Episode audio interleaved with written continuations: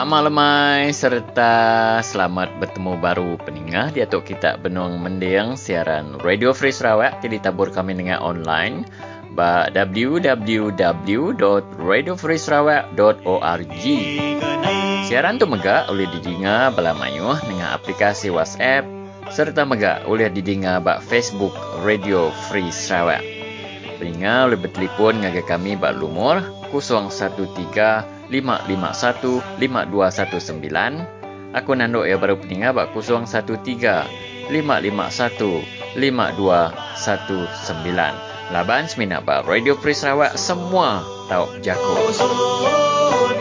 Siaran Radio Free Sarawak kita tu peningat mayuh dekat bersiaran intiang hari. Berengkah hari-hari satu nyentuk ngagari lima jam enam ngagai jam tujuh malam. Kita bertemu baru hari itu hari 4, 18 hari bulan 2 tahun 2021. Kita bergulai dengan aku Stanley Rentap. Lalu aku mereka ngau serta disempulang ni Ragelang Ibu Lenti ngau temas sekolah ka serta Ilison Ludan. Ya jadi yang bakal keselama aku dekat mic kita ni ke Rintai program ke udah dungkup ke lemah itu peningat semua. Lalu terus lagi kita terus dengar ke berita menua hari bila berita Radio Free Sarawak bergulai dengan Niko Ragelang.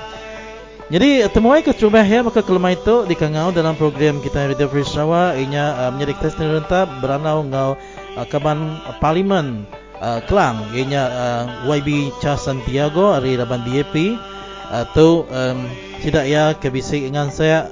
Inya agung ya uh, minta uh, parlimen tu uh, diperjalai ke bakal selama ya. Raban dia tu parlimen agi dalam darurat peringkat semua. Jadi uh, nangkan kenya lagi uh, dia Jero Joseph dari uh, Raban uh, Suhakam Commissioner. Ya jadi uh, dia um, jadi kita Ibu Lenti ya dekat mic kita berkenaan kepada isu vaksin.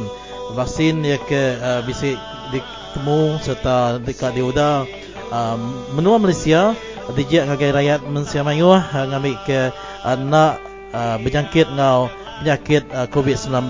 Jadi uh, sida hari uh, Suhakam tu nyukung penuh ya uh, pasal vaksin tu ngau setahu dia narik sport meh amunyi ke ya laban vaksin tu dah temu ngambil ke mensia pulai uh, penghidup saya bakal ke sebenar uh, COVID-19 jadi uh, hari isu vaksin yang tadi uh, peningat semua dia kita akan dengar kerana bergulai ngau inya uh, raban DAP tenang usan inya chairman ya inya Maka Sugo jadi Maka Sugo tu dengan saya uh, perintah menua Sarawak uh, berarti kenal bias benar lagi.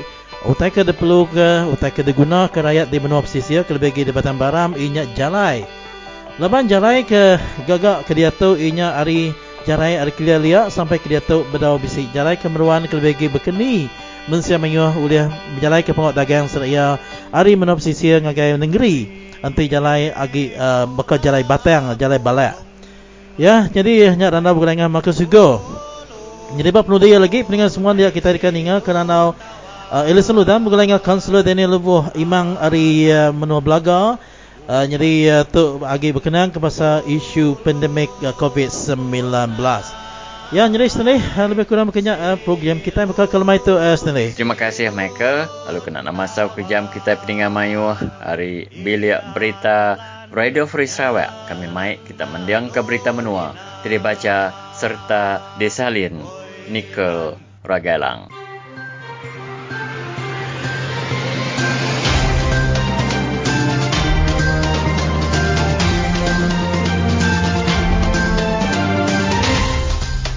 Terubah tu batang berita. Di Sarawak, bisik 200 orang baru ditetap mengidap ke COVID-19 lalu tiga orang baru sudah nadai kemari.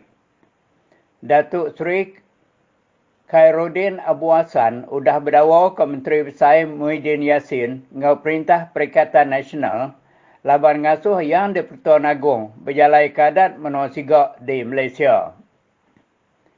Di Sarawak, bisik 200 orang baru ditetap mengidap ke COVID-19 lalu tiga orang baru sudah nadai kemari. Hari semua orang baru mengidap ke COVID-19 kemari di Sibu 102 orang di Kapit 53, di Kuching 12, di Bintulu 13, di Dalat 7, di Miri ngau di Lunduk sama-sama 3, sama-sama Siku di Beluru ngau di Belaga. 111 orang baru sudah gerai kembali. Dia tu agi bisi 1927 orang benar berubat dalam hospital di Sarawak. 222 orang baru benuang di Perati Kelutur. Lili menua kucing, dia tu sudah bertukarnya di zon merah. Laban 43 orang sudah ditetap mengidap ke COVID-19 dalam dua minggu tu. Dia tu agi bisi 98 buah rumah panjai dibungkur atau kurung dalam rumah, lockdown. Laban orang dia bisi sudah ditetap ke derampit COVID-19. Peneraan itu dipansut ke Komiti Penyaga Penusah Menua Sarawak kemari. Di Melayu Ngudi Sabah, bisik 2,798 orang baru ditetap kengidap ke COVID-19 lalu 19 orang baru sudah nadai kemari. Hari semua orang baru tengidap ke COVID-19 kemari di Selangor 1,382 orang, di Johor 436 di Kuala Lumpur 226, di Negeri Sembilan 233, di Perak 99, di Terengganu 91, di Pulau Pinang 92, di Kelantan 72, di Kedah 36, di Melaka 20, di Pahang 14, lalu di Sabah 94 orang. Bisik 5,598 orang baru sudah gerai kemari. Agi bisik 41,196 orang benar berubat dalam hospital, lalu 231 orang berubat bawat ICU. Penerang itu dipansut ke Kepala Ofis Menteri Penggerai Malaysia, Tan Sri Datuk Dr. Noor Hisham Abdullah kemari. Datuk Sri Khairuddin Abu Hassan sudah berdawa ke Menteri Besar Muhyiddin Yassin dengan Perintah Perikatan Nasional laban ngasuh yang di Pertuan Agong berjalai kadat menosiga di Malaysia. Surat dawanya sudah dianjung Khairuddin ngagai kod lebuh 18 hari bulan 1 untuk tadi. Yang di Pertuan Agong mendar kadat menosiga di berjalai ke di Malaysia kena 12 hari bulan 1 untuk tadi. Pemesai custom polis sudah merampas lebih 20 kg dadah dalam bulan satu tahun tu. MP Sitak Miri, YB Dr. Michael Teo, ngasuh orang tak sakit laba makai sekedok bangsa ubat, tahu kebarang pemakai, bertanya ngagai lutur sidak dulu sebelum minta diri ditujuk kena vaksin COVID-19. Dr. Michael Teo mandah ke sekedok orang Ti udah dia tujuk kena vaksinnya dekat ngasai ke dari tabin tang ndak balat. Jalai raya Bukit Guram semak Taman Buluh udah runtuh lebuh hari dua tu tadi. Jalai raya Bandurnya mega udah runtuh lebuh 20 hari bulan 12 tahun Siti tu kemari. Polis di Bintulu udah ngerampas segrade ngawarak ti dianggar ke berga lebih 400 ribu ringgit tidak boleh orang belalai.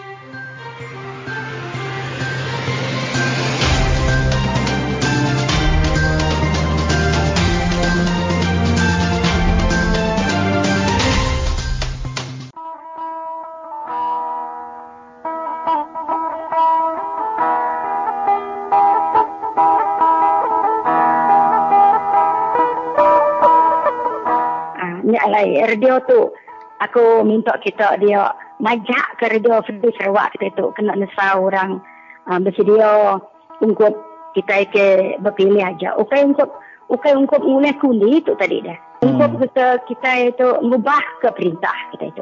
Untuk kita mengubah perintah kita ini. Radio Free Sarawak kita ini. Cukup kesan kami. Terima kasih amat kami dengan kita. Cik Nadai kita nesau oh, kurang lagi ah kurang lagi rakyat terbuka aku dengan saya. Tu very heart touching tu aku madang dengan very encouraging radio tu orang kini ngonya jarang dok aku yang ah. Ia kena tak hardcore BN pan buat menua kami tu sebab ia ke benda na tegar radio. Denyak baru tidak udah ningo ningo saya di keluar dari radio kita tu tadi. Pengandiri meri jaku dia. Baru tidak uh, tu nikir mau panjai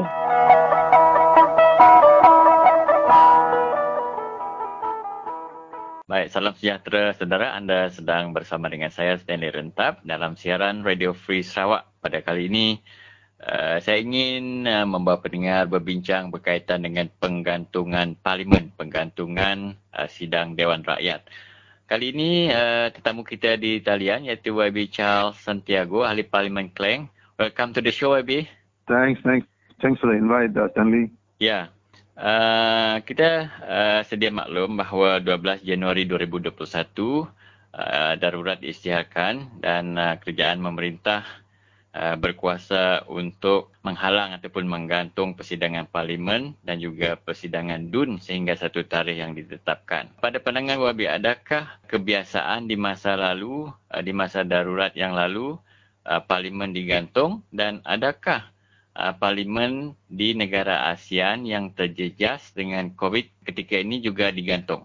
Uh, sebenarnya kalau kita tengok sejarah parlimen di Malaysia, kita dapati bahawa dalam beberapa uh, episod uh, darurat yang telah dikemukakan oleh pihak kerajaan, parlimen tidak digantung. Uh-huh. Ini adalah kali pertama, ini adalah kali pertama di mana parlimen digantung dan justifikasi ialah uh, kita mesti harus mengatasi masalah uh, COVID-19 uh, yang menular uh, di Malaysia yang begitu besar, masalah yang besar. Mm-hmm. So uh, sebenarnya kerajaan mengatakan bahawa oleh kerana kita mesti hapuskan ataupun uh, membasmikan uh, penularan COVID-19, maka kita akan uh, tidak uh, parlimen tidak akan uh, bersidang. Yeah.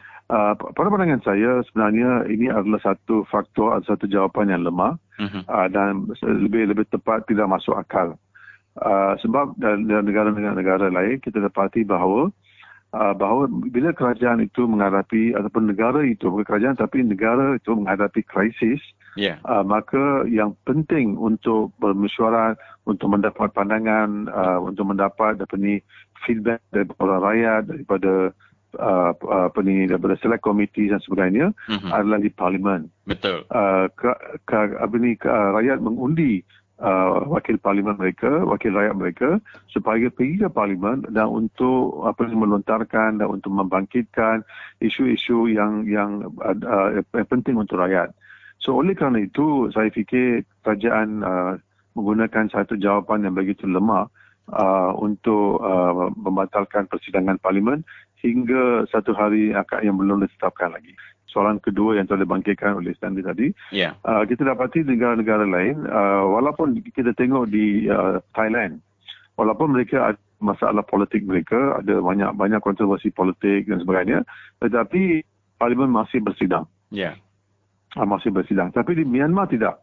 So sebenarnya uh, uh, dengan Malaysia sekarang dalam tahap yang sama di mana kita membatal persidangan parlimen uh, oleh kerana darurat uh, di sana dah termasuk akal, sini pun dah masuk akal. Mm-hmm. Baik. Uh, pada Selasa, 90 ahli parlimen dari tujuh negara ASEAN mengadakan joint statement ataupun kenyataan media bersama. Jadi, apa kesan uh, uh, kenyataan media bersama itu dan apa tujuannya sebenarnya, Wabi? Sebenarnya tujuan uh, um, statement atau kenyataan yang telah ditandatangani oleh 90 orang wakil uh, rakyat di seluruh ASEAN ialah untuk apa ni mengatakan kepada pihak kerajaan Malaysia supaya uh, mengatakan bahawa uh, parlimen harus bersidang. Uh, dan uh, janganlah kita kerajaan untuk kepentingan mereka sendiri menggunakan undang-undang uh, yang ada sedia ada supaya batal membatalkan persidangan parlimen. Mm-hmm. Uh, dan mereka percaya seperti yang saya katakan tadi semasa dalam krisis bila negara dalam krisis bila mesti ada apa ni per, uh, uh, perbincangan harus berlaku di antara pihak kerajaan dengan pihak pembangkang uh, dan juga apa ni rundingan bersama sebenarnya harus berlaku dalam di parlimen. Mm-hmm. Tapi itu tidak.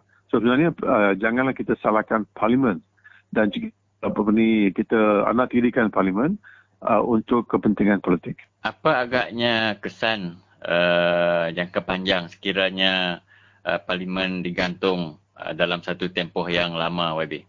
Uh, sebenarnya Stanley untuk pengetahuan uh, Stanley dan juga kawan-kawan yang mendengar uh, di, di, di, di sebuah kawasan, saya telah tujukan lima soalan uh, yang seharusnya saya selalunya saya bangkit di parlimen, yeah. tapi oleh kerana parlimen tidak bersidang, saya telah tulis lima surat dan hantar kepada pihak speaker uh, untuk mendapat jawapan dari kementerian berkenaan. Uh-huh.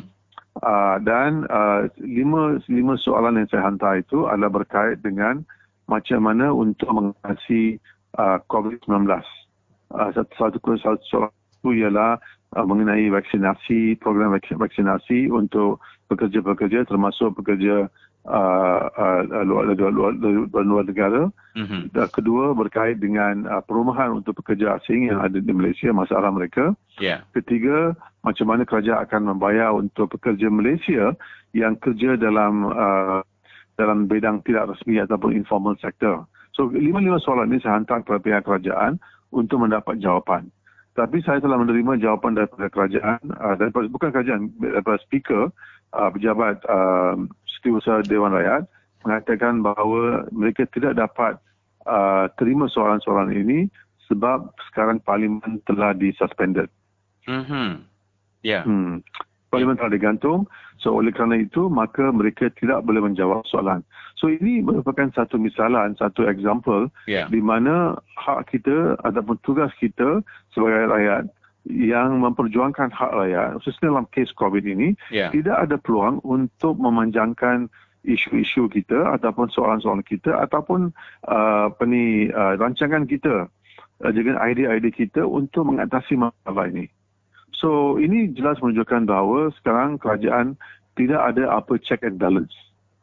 Perkembangan lain berkaitan dengan itu uh, YB ya, uh, iaitu timbalan uh, speaker uh, Datuk Azlina Osman Said juga menulis surat kepada Peguam Negara Idrus Harun dan antara komen beliau dalam surat beliau itu cabang legislatif telah dilumpuhkan akibat keputusan eksekutif. Boleh YB ulas sikit tentang itu nampak macam menarik? Ya, sebenarnya uh, apa ni pandangan yang telah dibangkitkan uh, uh, oleh uh, timbalan speaker adalah satu isu yang penting. Kita dapati bahawa ada tiga cabang dalam kerajaan. Uh-huh. Satu adalah eksekutif, satu adalah judiciary, yeah. dan satu lagi adalah uh, legislator. Uh-huh. Dan ketiga-tiga ini adalah sama ta- sama taraf dan sama kuasa. Yeah. Uh, ini itu dalam prinsip dia, itu prinsip dia. Tetapi apa yang kerajaan telah buat ialah eksekutif boleh jalan, judiciary boleh jalan, tetapi hanya parlimen tidak boleh jalan. So soalan beliau ialah ini tidak ini tidak adil dia kata. Ya. Yeah. Ini, ini tidak adil dan tidak tepati perjanjian yang telah dibuat oleh kerajaan Perikatan Nasional. Mm-hmm. Jadi uh, sepatutnya sesegera mungkin uh, parlimen bersidang supaya ada kepertanggungjawaban ke atas apa-apa keputusan yang dibuat oleh kerajaan sekarang YB. Itu itu permintaan yang telah dibuat oleh 90 uh, ahli parlimen di seluruh ASEAN termasuk juga daripada Malaysia sendiri. Mm-hmm. Uh, bukan sahaja di di pihak pembangkang tetapi juga dalam uh, Perikatan Nasional mm-hmm. di mana kita ada banyak uh, daripada ahli parlimen daripada UMNO yang mengatakan uh, mereka hendak bersidang yeah. semasa uh, mengapa tidak ada persidangan. So soal itu ini bukan sahaja soalan yang dikemukakan ataupun dilontarkan oleh pihak pembangkang mm-hmm. uh, tapi juga oleh pihak kerajaan. Baik, adakah uh, tindakan menggantung parlimen ketika ini yang dilakukan oleh uh, kerajaan Perikatan Nasional memberi kelebihan kepada mereka? Oh jelas, jelas tujuan mereka uh, untuk mem- menggantung parlimen ialah supaya uh, kelemahan mereka tidak menjadi ketara. Uh, kita dapati bahawa sekarang beberapa wakil rakyat daripada AMNO telah mengatakan secara terbuka bahawa mereka tidak lagi menyokong uh, Perdana Menteri Malaysia iaitu Tan Sri Muhyiddin. Uh-huh. Dan kalau kita campur mereka uh, dua tiga orang dan dengan kekuatan yang ada pada pihak pembangkang, uh, kita dapati bahawa sebenarnya kerajaan uh, Tan Sri Muhyiddin uh, tidak ada majoriti di parlimen. Uh-huh. So sebenarnya kita uh, ada satu kerajaan yang telah diberi kuasa oleh pihak istana dan bukan oleh parlimen. Mm-hmm.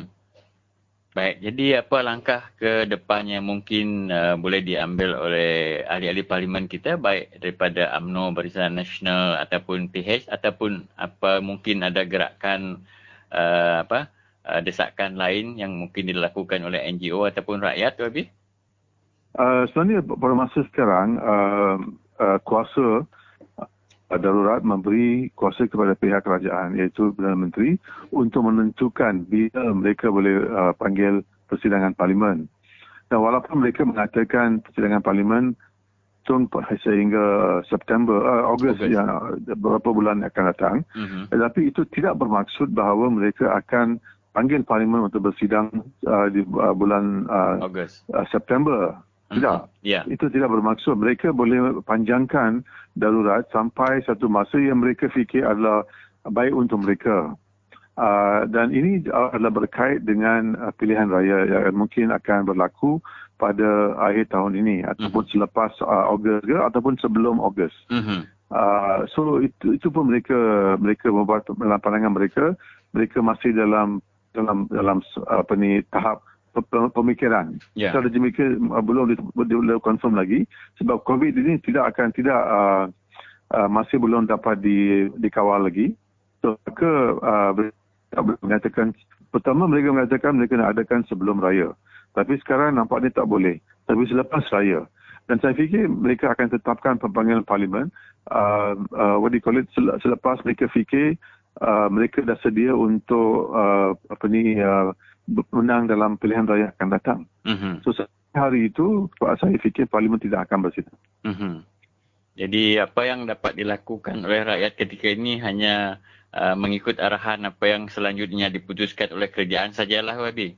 Betul betul betul. Mm-hmm. Saya takut sebenarnya parlimen pada tahun ini tidak akan uh, bersidang. Yeah. Walaupun ada banyak desakan tapi saya fikir tidak sebab ini tidak apa ni akan memberi kelebihan kepada pihak Perikatan Nasional khususnya kepada Perdana Menteri. Uh, oleh kerana mereka takut bahawa kalau mereka membawa apa-apa uh, usul ke parlimen dan usul itu dikalahkan uh, maka apa ni mereka terus akan uh, hilang bukan saja hilang muka tapi juga hilang kerajaan. So Baik. mungkin so mungkin cara lain ialah untuk panjangkan lagi darurat dan uh, selepas um, mereka sel- mereka fikir mereka boleh menang uh, uh, mereka akan panggil uh, elections lah. Dan bagaimana sekiranya ia terlalu panjang melebihi Ogos, Oktober macam tu bagaimana dengan bajet negara kita Wabi? Uh, itu sekarang kerajaan diberi kuasa. Kerajaan uh-huh. apa ni darurat memberi kuasa kepada pihak kerajaan untuk uh, membuat mana-mana dasar ke hmm. ataupun mana-mana bajet diberi kuasa sekarang. Mereka boleh buat uh, sama mereka sendiri. Dan dia legal? Ya, legal. legal. Sebab itu adalah dalam dalam kuasa-kuasa yang diberikan oleh di bawah darurat. Hmm. Baik, uh, daripada apa yang kita bincangkan, boleh YB rumuskan apa yang dapat kita faham uh, daripada penggantungan persidangan Dewan Rakyat ni, YB? Uh, sebenarnya pada pandangan saya sebenarnya tidak ada sebab yang bernas tidak uh, ataupun sebab yang boleh diterima oleh orang yang berfikir lah.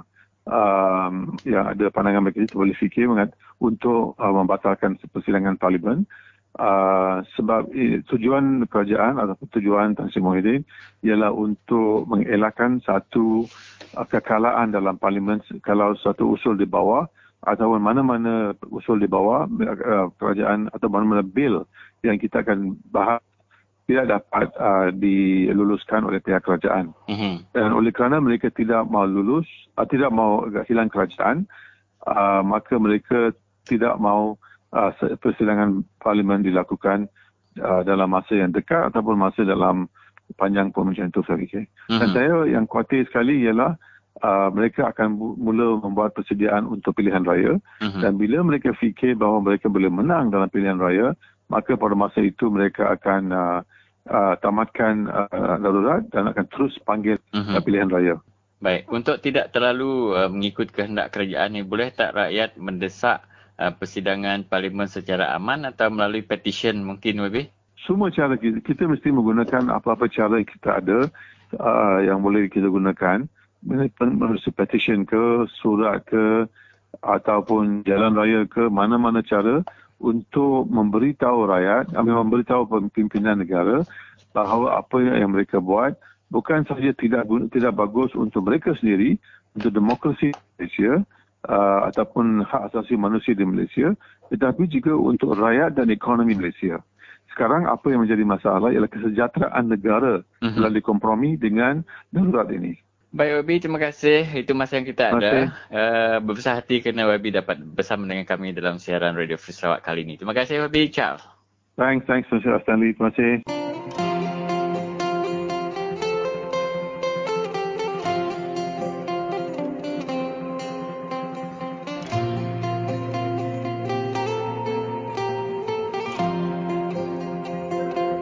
Bangsa kita iban tu kan ada yang kat nyerah ke diri. Tapi tidak tu ada beri peluang. Jadi yang kita pilih kita itu nak layak, nak berani. Yang kebuah kita itu tinggal lanang kita nganuk bangsa bukai, bangsa bukai nyipiang kita. Ukai orang nyipiang kita. Kita empu nak lala siapa orang patut uh, ngari ke kita. Abah Dewan. Orang tu temu kita nak ulang kerja pengawal, tidak tu agik gak dah suak kita kia. Ya me.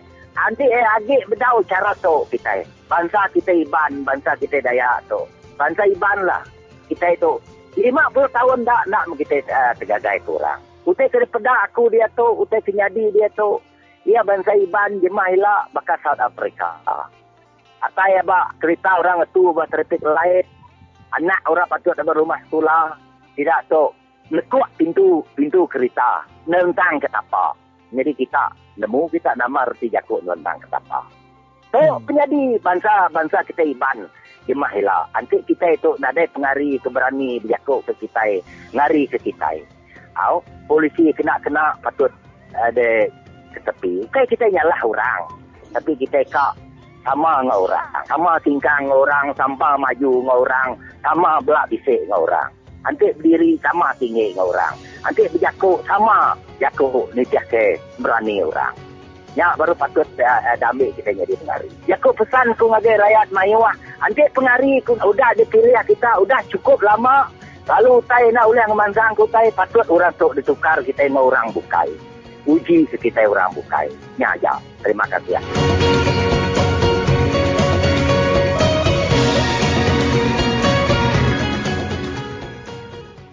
Salam sejahtera kepada semua pendengar Radio Sarawak yang sentiasa bersama kami dalam program ini untuk info-info yang terkini yang kami imbas dari hari ke hari. So ya, para pendengar, kerajaan sekarang sedang giat ah, mempromosikan vaksin untuk semua rakyat Malaysia. Tetapi kita juga tidak harus mengabaikan rakyat asing yang berada di Malaysia untuk mendapatkan imunisasi vaksin COVID-19. So hari ini pihak Suhakan telah mengeluarkan satu kenyataan media mengenai uh, kerisauan Suhakam terhadap rakyat asing yang berada di Malaysia untuk mendapatkan vaksin COVID-19. So dengan itu kita sekali lagi bersama Pasuruhjaya Suhakam iaitu saudara Gerald Joseph eh, untuk mengulas tentang kenyataan media yang dikeluarkan oleh Suhakam hari ini ya. Ya, yeah, hello Gerald. Ya, hai, yang khabar? Ya, bagus. So, uh, Sarah ya. Gerald, boleh ulaskan kenyataan media daripada Suakam hari ini mengenai vaksin untuk rakyat asing yang berada di Malaysia? Um, ya, mungkin uh, pandemik COVID-19 memang menyusahkan rakyat Malaysia dan semua orang di dunia lah. Sudah setahun lebih kita tunggu untuk penyelesaian macam mana kita nak pastikan yang kita boleh sambung kehidupan biasa semula dan sekarang dalam 2-3 bulan ini ada harapan baru yang vaksin sudah diketemui. Sekarang sudah tiba waktu untuk seluruh warga dunia lah untuk ya. selamatkan diri kena ambil vaksin. So pihak suakan juga uh, memang mengalu-alukan keputusan dan kenyataan kerajaan Malaysia yang telah memberi vaksin untuk penyuntikan untuk semua yang duduk di Malaysia. So mungkin ada persoalan beberapa bulan yang lalu adakah vaksin ini harus diberikan kepada rakyat Malaysia saja dan orang asing itu mereka harus beli.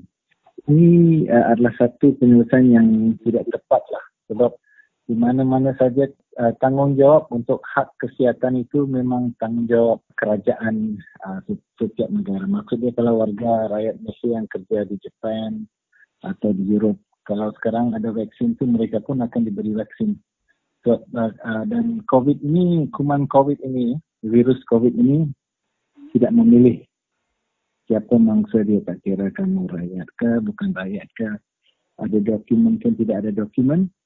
COVID itu terus serang. Maksud dia kalau kita nak menyerang uh, COVID kembar itu kita harus serang dengan vaksin terhadap semua orang di Malaysia lah termasuk rakyat asing juga yang di sini pekerja warga asing mereka masih lagi tidak ada dokumen sebab kalau kita terlepas uh, memberi vaksin kepada beberapa orang di Malaysia, ada di antara kita yang masih lagi ada risiko lah yang virus uh, COVID-19 ni boleh menjangkiti kita. Sebab oleh itu pihak Suhakan mengalu-alukan mengucapkan tanya kepada kajian Malaysia yang membuat keputusan yang betul lah.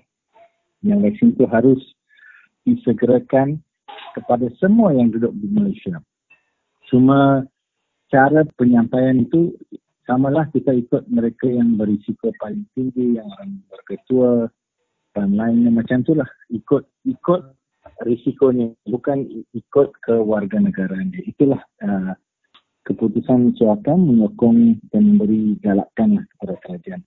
Dan oleh itu juga pihak suakam juga meminta agak kerajaan meyakini mereka yang tidak ada dokumen. Sebab di Malaysia ni ramai yang tidak ada dokumen. Yang mungkin datang sebagai pekerja asing pas dia sudah sudah tamat. So dan tidak menggunakan peluang uh, waktu untuk mereka datang vaksin itu untuk menangkap mereka lah. Sebab walaupun memang undang-undang itu sah untuk menangkap mereka yang tidak ada dokumen tapi kita mau meyakinkan semua orang di Malaysia itu mereka boleh berani keluar ambil vaksin dan kembali ke mana-mana lah sebab kalau mereka takut dan was-was, mereka tidak akan keluar. Dan kalau ada yang di antara di Malaysia ini tidak ada vaksin, bahaya juga. Penyelesaian pandemik ini akan mengambil waktu yang lebih lama lagi. Hmm. ya, selain daripada warga asing atau pasangan warga asing di Malaysia, macam mana pula rakyat Malaysia yang tidak ada dokumen, uh, kita panggil stateless uh, hmm. uh, stateless yeah. issue ini terutama yeah. sekali uh, kanak-kanak di di Malaysia lebih-lebih lagi di Sarawak yang saya rasa yang paling banyak. Hmm, ya. Yeah. So penyampaian vaksin ini penyuntikan vaksin haruslah mengambil kira semua manusia dan warga Malaysia ke warga Sarawak tu yang wujud. Ada dokumen ke tidak ada dokumen itu persoalan yang kedua lah. So kalau ada anak-anak yang masih lagi tak ada surat lahir, sekolah sudah tahu uh, rumah panjang itu ketua rumah sudah tahu. So haruslah diberitahu yang mereka juga menunggu dan harus diberikan vaksin. So tidak boleh ditinggal mereka yang tidak ada dokumen dan itu adalah keputusan kerajaan Malaysia semalam mereka membuat beberapa hari yang lalu membuat kenyataan itu mereka menyatakan termasuk mereka yang tidak ada dokumen. So ini termasuk anak-anak di Sarawak yang masih lagi tidak ada apa tu uh, sijil lahir dan tidak boleh ada dokumen cukup lah. Dengan ini juga kami memberi ruang uh, kepada saudara uh, apakah lagi isu yang boleh dikongsikan dengan para pendengar di luar sana mengenai vaksin ini uh, mungkin ada yang masih was-was dengan promosi vaksin ini? So bagi semua rakyat Malaysia saya menjemputlah jangan kita lengahkan waktu untuk mengambil vaksin. Satu, sebab penyiapan vaksin itu mengikut cara-cara sains yang tinggi. Dan ini telah dipastikan oleh badan-badan antarabangsa macam WHO lah, World Health Organization. Badan-badan negara Malaysia sendiri yang akan memastikan yang itu selamat untuk rakyat Malaysia. So, jangan kita, walaupun kita rasa macam takut-takut sedikit, janganlah kita hantar message yang kita yang tak betul lah maklumat-maklumat yang yang kita rasa oh janganlah ambil vaksin dulu marilah kita tunggu orang lain ambil semakin lambat kita ambil risikonya semakin tambah jangan apatah lagi kalau orang tua tu nenek-nenek kita kan ibu dan bapa kita yang sudah tua mereka mungkin resah tapi bagi saya saya yakin semua cara-cara saintifik telah didedahkan uh, dan tidak ada mana-mana ubat pun di dunia ini lah. Panadol juga tidak 100% baik untuk pening kepala. Mm-hmm. Uh, yang dan risikonya kecil. Dan mereka telah tahu apa yang boleh dilakukan. So bagi saya so, cubalah kita yakinkan keluarga kita, cubalah kita yakinkan orang-orang kampung kita. Keluarlah bila uh, agensi-agensi kerajaan sudah putuskan okey ada tempat ini kamu tolonglah keluar pagi ini untuk ambil suntikan. Silalah keluar. Rakyat Malaysia sebelum ni memang dah biasa ambil vaksin. Dari sekolah pun kita telah disuntik. Tidak ada hal apa-apa. Tapi baru-baru ini ramai mempertikaikan yang uh, atau mengeluarkan mesej-mesej yang menjadi meresahkan lah rakyat Malaysia. So bagi saya, janganlah ke arah itu. Apa yang kita mau, pandemik 19 ini harus berakhir secepat mungkin. Dan tanpa vaksin, ini tidak boleh berlaku lah. So, tolonglah bagi tahu kawan-kawan melalui WhatsApp, SMS. Walaupun ada kesangsian, ada cukup maklumat di internet, cukup maklumat dari kerajaan, dari bangsa-bangsa bersatu apa-apa yang kamu mau tahu uh, mengenai nom vaksin tu Pfizer ke apa tu cukup mak- maklumat yang sudah sedia ada. So marilah kita beri keyakinan kepada Kementerian Kesihatan kita yang telah memberi lampu hijau green light untuk kita ambil vaksin. Sama-samalah kita menjaga uh, Malaysia satu Malaysia. Hmm. Ya, dalam kita masih lagi merancang untuk membuat vaksin kepada semua rakyat di Malaysia, apa pula komen saudara Gerald sebagai Pesuruhjaya Suakam mengenai uh, isu kuarantin di mana uh, menteri uh, hanya dibenarkan di kuarantin uh, tiga hari manakala rakyat biasa empat belas hari. Hmm, okay. So mungkin uh, bagi saya ketetapan untuk kuarantin itu adalah harus diputuskan oleh cara-cara uh, uh, saintifik dan cara-cara yang telah diikuti oleh kesi- uh, Kementerian Kesihatan. Bagi saya kalau Kementerian Kesihatan dah dah pastikan sekarang saya sekarang dan mereka dah putuskan untuk 10 hari kuarantin. Mm-hmm. Uh, so kalau 10 hari itu harus untuk semua orang sebab uh, kita tahu virus itu tidak memilih kamu menteri ke, kamu orang asal ke, kamu tahu ke balak ke, tidak beza lah. Kamu juga kalau kena itu kena, kalau tak kena tak kena lah. So haruslah mengikut standard yang sama untuk semua orang. Tidak boleh ada pengecualian. Walaupun menteri itu memang sibuk, kita tahu. Tapi zaman moden sekarang ni dah setahun kita dah pun pandailah belajar dah. Guna Zoom, anak-anak kita pun dah tak pergi sekolah tapi masih boleh belajar ambil exam menggunakan cara Zoom. Menteri-menteri antarabangsa pun uh, sudah biasa ada persidangan antarabangsa menggunakan uh, video dan komputer. So bagi saya tidak ada alasan lah kesibukan menteri itu diharuskan mereka untuk uh, apa tu shortcut lah tiga hari.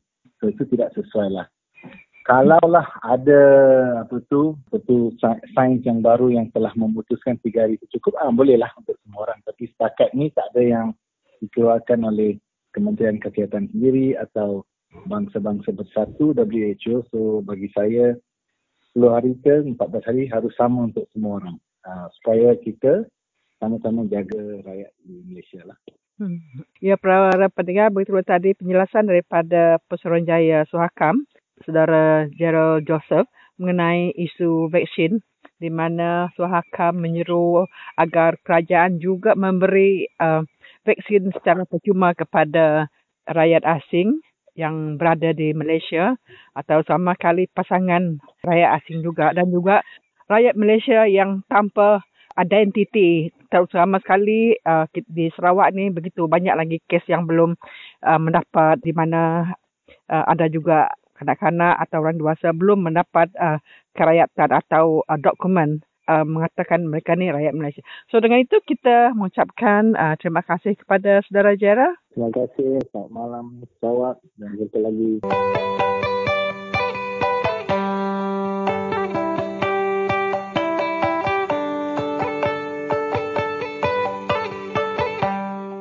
Saya harap kawan-kawan semua kaum beri ruang dan dengar Radio Free Sarawak.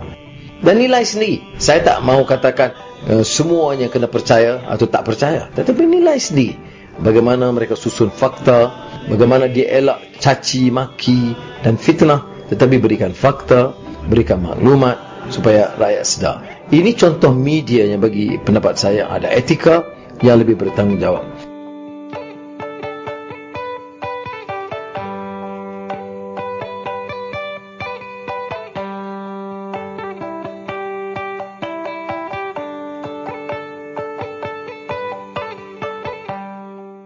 Saudara, kita bertemu kembali di siaran Radio Free Sarawak dan uh, di talian bersama dengan saya kita menjemput tetamu kita kali ini uh, daripada uh, Democratic Action Party DAP Telangusan Brand Chairman iaitu uh, Cikgu Marcus Hugo. Jadi apa khabar Cikgu Marcus? Khabar baik. Terima kasih jumpa lagi. Hmm, baik.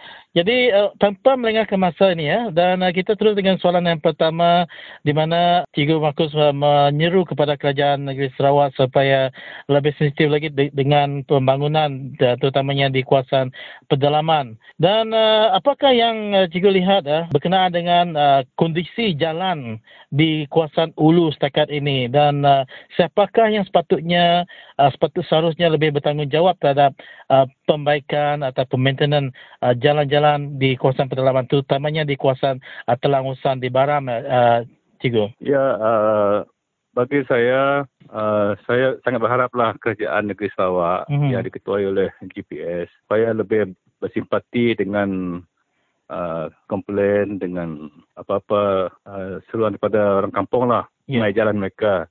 Keadaan jalan kita di khasnya di Baram dan Telangusan sekarang ini oleh kerana selalu hujan sangat teruk keadaannya berlumpur, berlubang dan ada juga di tempat-tempat uh, tertentu di mana jambatan itu telah terputus ataupun jalan ada juga uh, kawasan terkakis, hmm. uh, tanah runtuh dan sebagainya menyebabkan uh, jalan-jalan itu terputus.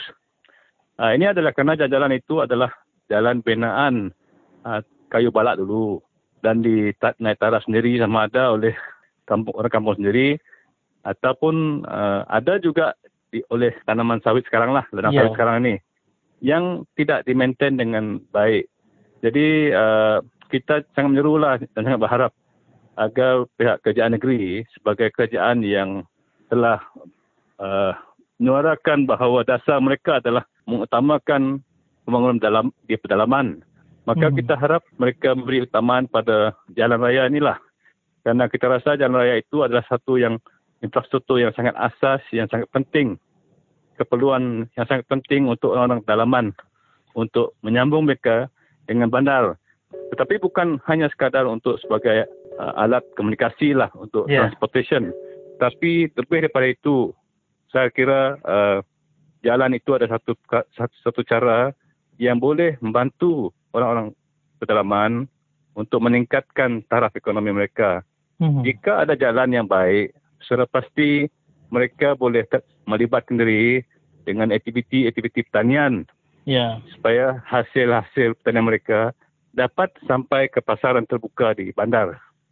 Kalau tidak ada jalan, apapun kita buat di pedalaman sana, uh, dari segi pertanian, sukar untuk dibawa ke luar untuk dipasarkan lah. Mm-hmm. Jadi sebab itu saya menyerukan supaya kerajaan negeri Sarawak lebih bersempati lah dengan pedalaman ini. Seterusnya juga saya menarik perhatian kerana saya rasa di pedalaman khasnya di Baram lah kita belum ada jalan uh, terang road uh, hmm. yang baik menghubungi daripada khas daripada Long Lama ke Ulu Baram ataupun dari Lapok ke Ulu Tinja ini. Yeah. Setakat ini belum ada lagi jalan utama terang road yang dibina oleh kerajaan. Jalan utama yang diadakan sekarang ni, yang ada sekarang ni daripada Lapok ke Ulu Baram adalah merupakan jalan balak yang dibina oleh company balak. Hmm. Bukan binaan kerajaan Sarawak. Betul. Begitu juga dari Lapok ke Ulu Tinjal. Uh, merupakan jalan balak dahulu dan sekarang mungkin di uh, maintain oleh pihak uh, syarikat kelapa sawit lah. Yeah. Jadi sebab itulah keadaannya sangat uh, tidak memuaskan dalam cuaca begini. Jadi kalaulah boleh, kalaulah boleh, hasilnya dengan dasar uh, rural bias development yang di, yang banyak diperkatakan oleh kerajaan negeri Sarawak ini, mereka harus memikirkan membina jalan jalan utama, binaan kerajaan yang tahan cuaca daripada Lapok ke Ulu Baram sampai Liat Mato ataupun daripada Lapok ke sampailah Kalong Puah seperti hmm. dirancangkan. dalam rancangan memang ada dia kata HDA, High Development Agency ini dalam rancangannya. Tapi itu sudah pun di, di, diberita beritahu beberapa tahun. Hmm. Uh, sampai sekarang belum nampak uh, janji itu di ditunaikan lah. Yeah. Jadi kita kalau memang ada rancangan, kita harap ianya di apa nama penuhi lah janji itu ditunaikan secepat mungkin. Kerana jalan itu satu keperluan yang sangat asas yang orang kampung sangat memerlukan. Betul. Ya. Baik. Uh, jadi uh, tentang untuk menunaikan janji-janji ini dan uh, terbaru ini uh, kerajaan telah uh, membuat pengumuman peruntukan sebanyak 700 ribu uh, ringgit fund untuk um, membaiki jalan. Apakah pendapat uh, Cikgu sebagai seorang rakyat yang uh, inginkan uh, kemajuan dan juga jalan yang baik untuk semua masyarakat supaya boleh mendagangkan ya, hasil-hasil mereka di kampung mereka. Dan adakah dengan setiap janji-janji dengan uh, fund yang begitu besar begini adalah sebagai satu trik di mana hanya pancingan semasa pilihan raya yang akan yang bakal tiba ni Ajigo. Itu kemungkinan jugalah kerana saya rasa mm-hmm. 700 ribu itu yang disebut oleh uh, Menteri Muda kita Ya Berhormat uh, Dr. Penguang tempoh hari yang telah pun diluluskan oleh Kerajaan Negeri yeah. bagi membaiki jalan ke Ulunja itu tetapi uh, ini adalah satu short term measure saja. Hmm. Hanya satu tindakan jangka pendek yang mungkin boleh membaiki sedikit sementara. Tapi dari segi jangka panjang, saya kira ini tidak akan membawa sebarang uh, kebaikan yang lama lah. Hmm. Karena kita pun tahu berapa kalau saya, ikut pengalaman saya melihat jalan yang di Kaulu Tinja itu, beberapa kali sudah ada pembaikan. Yeah. Tapi oleh kerana ini adalah recall uh, sedikit sedikit sedikit begitu impaknya tidak begitu baik jadi bagi saya long bagi short term mungkin boleh difikirkan 700 ribu itu untuk hmm. membaiki tapi uh, pihak kerajaan negeri juga harus memikirkan jangka panjang untuk membinakan terus uh, yang itu 200 juta itu yeah. jalan 200 juta itu supaya pada jangka panjang ianya baik untuk semua uh, mungkin ini uh, musim pilihan raya lah. uh, jadi kita pun tidak tahu apa niat dia mereka tidak dapat membuat yang jangka panjang itu dengan cepat. Yeah. Tapi yang pas kalau hanya dengan 700 juta itu pembaikan adalah cara jangka pendek saja. Dia hmm. tidak akan membawa kepada uh, long term effect. Lagipun jalan yang akan dibaiki itu jalan yang becak, jalan yang berlubang, jalan yang itu juga dari dulu bah. Hmm. Saya yeah. pasti uh, ianya telah pun dibaiki sedikit-sedikit oleh uh, serikat serikat uh, kelapa sawit sebelum ini. Yeah. Tapi pasti dengan kos yang hanya 700 ribu itu mungkin kesannya tidak begitu baik. Pada jangka hmm. panjang lah. Yeah. Jadi kita menyerulah supaya kerajaan negeri mempercepatkan saja ataupun HDA itu mempercepat, mempercepat, mempercepatkan saja perbedaan jalan yang baik yang telah pun dalam rancangan beberapa tahun itu yang dikatakan 200 juta. Itulah tadi uh, saudara kita masih lagi berbual talian bersama dengan uh, saudara kita daripada rakan uh, DAP kita iaitu uh, chairman DAP uh, Terangusan iaitu Encik Markus Hugo. Ya, dengan itu uh, kita mengucapkan terima kasih kepada Encik Markus uh, kerana sudi untuk ditemu bual berkenaan dengan isu jalan uh, yang seharusnya diberikan lebih perhati, perhatian oleh kerajaan pemerintah hingga kini. Terima kasih uh, uh, Encik Markus eh, hingga kita jumpa lagi pada masa akan datang. Salam ubah. Okay, terima kasih.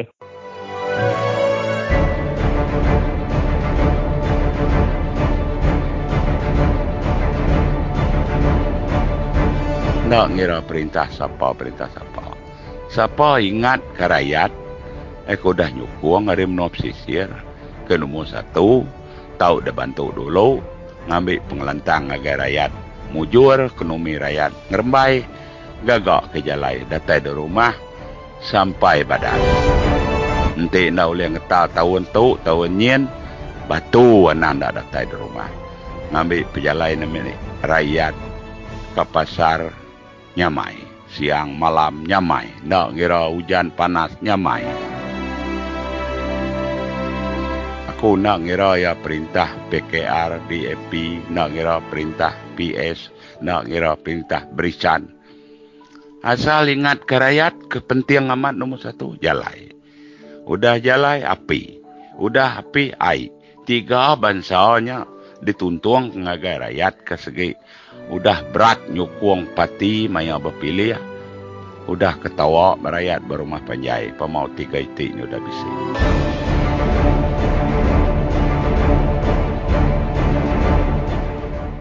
Bola peninggal Radio Free Sarawak.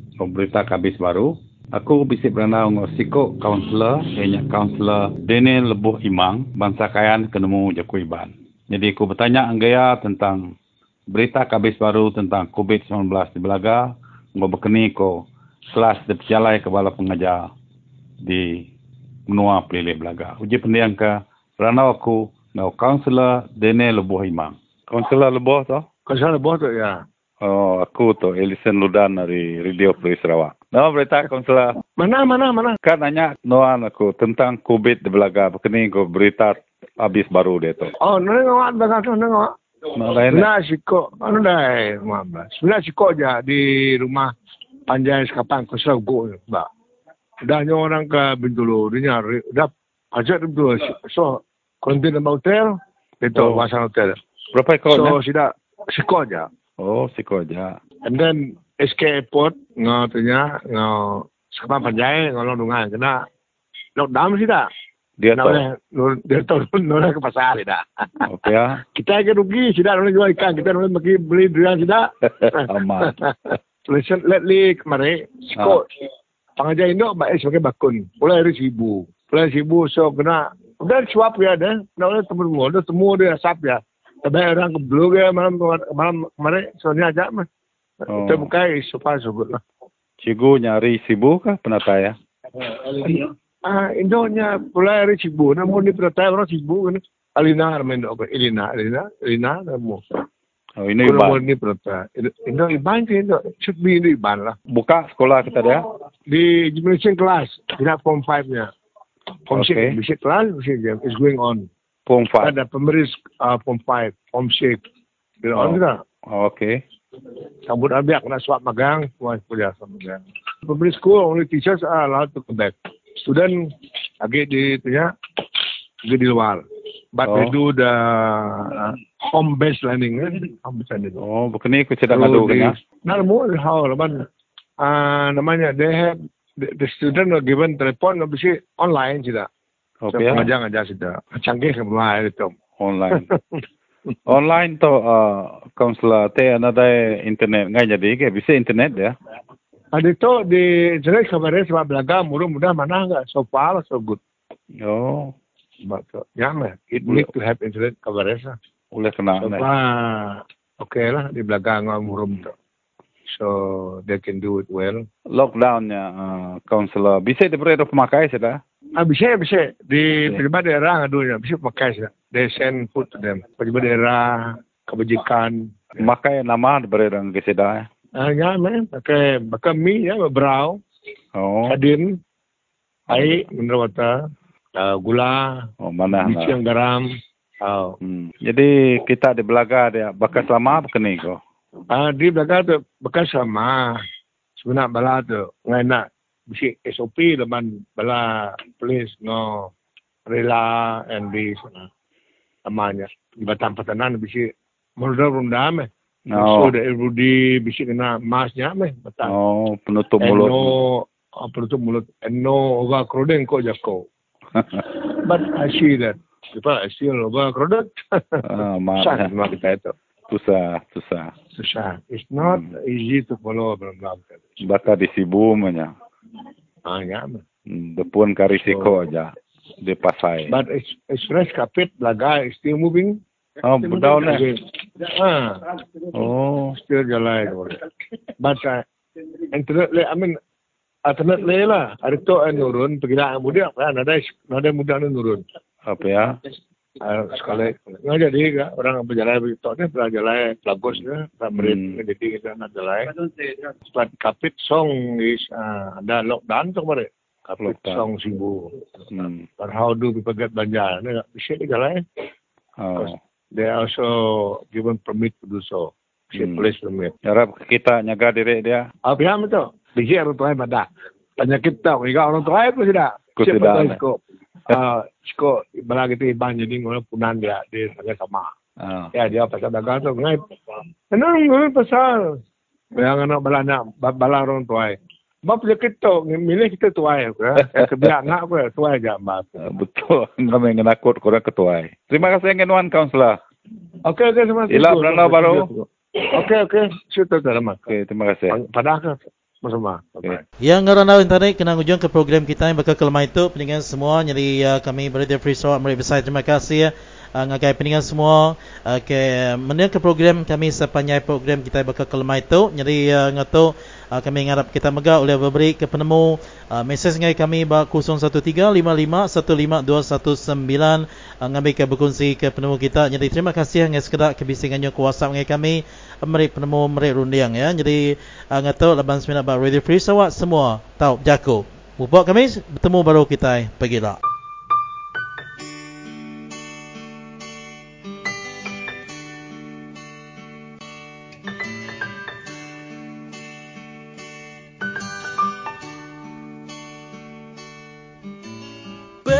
Perjalanan ini terasa sangat menyedihkan.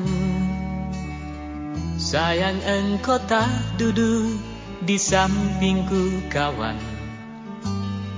Banyak cerita yang mestinya kau saksikan Di tanah kering bebatuan. Oh, oh. Oh, oh,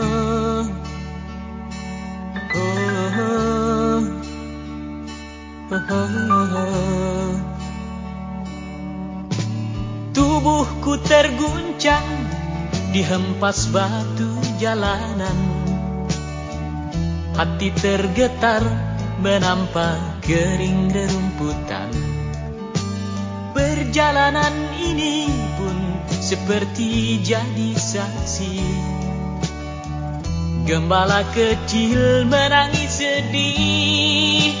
Oh, oh.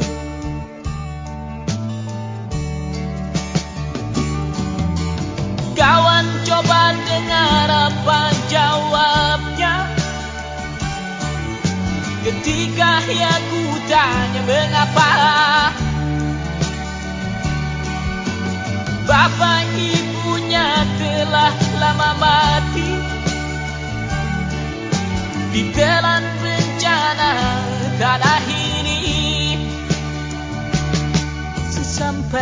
Sesampainya di laut Ku kabarkan semuanya Kepada karang, kepada ombak Kepada matahari. Tetapi semua diam tetapi semua bisu. Tinggal aku sendiri Terpaku menatap langit. Barangkali di sana ada jawabnya. Mengapa di tanahku terjadi bencana?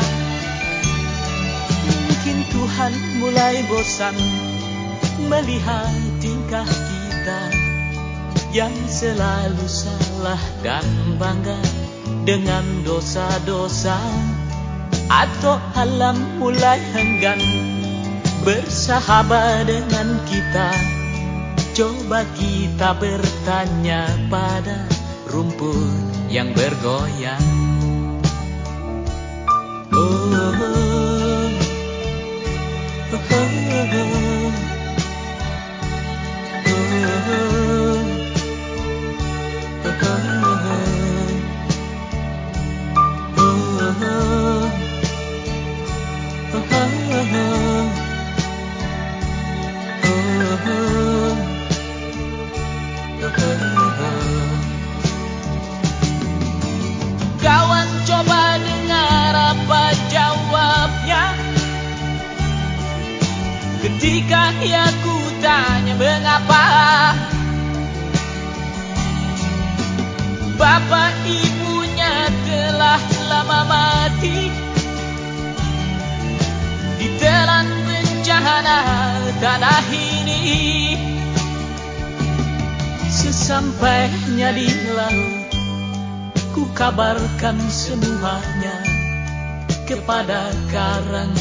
Kepada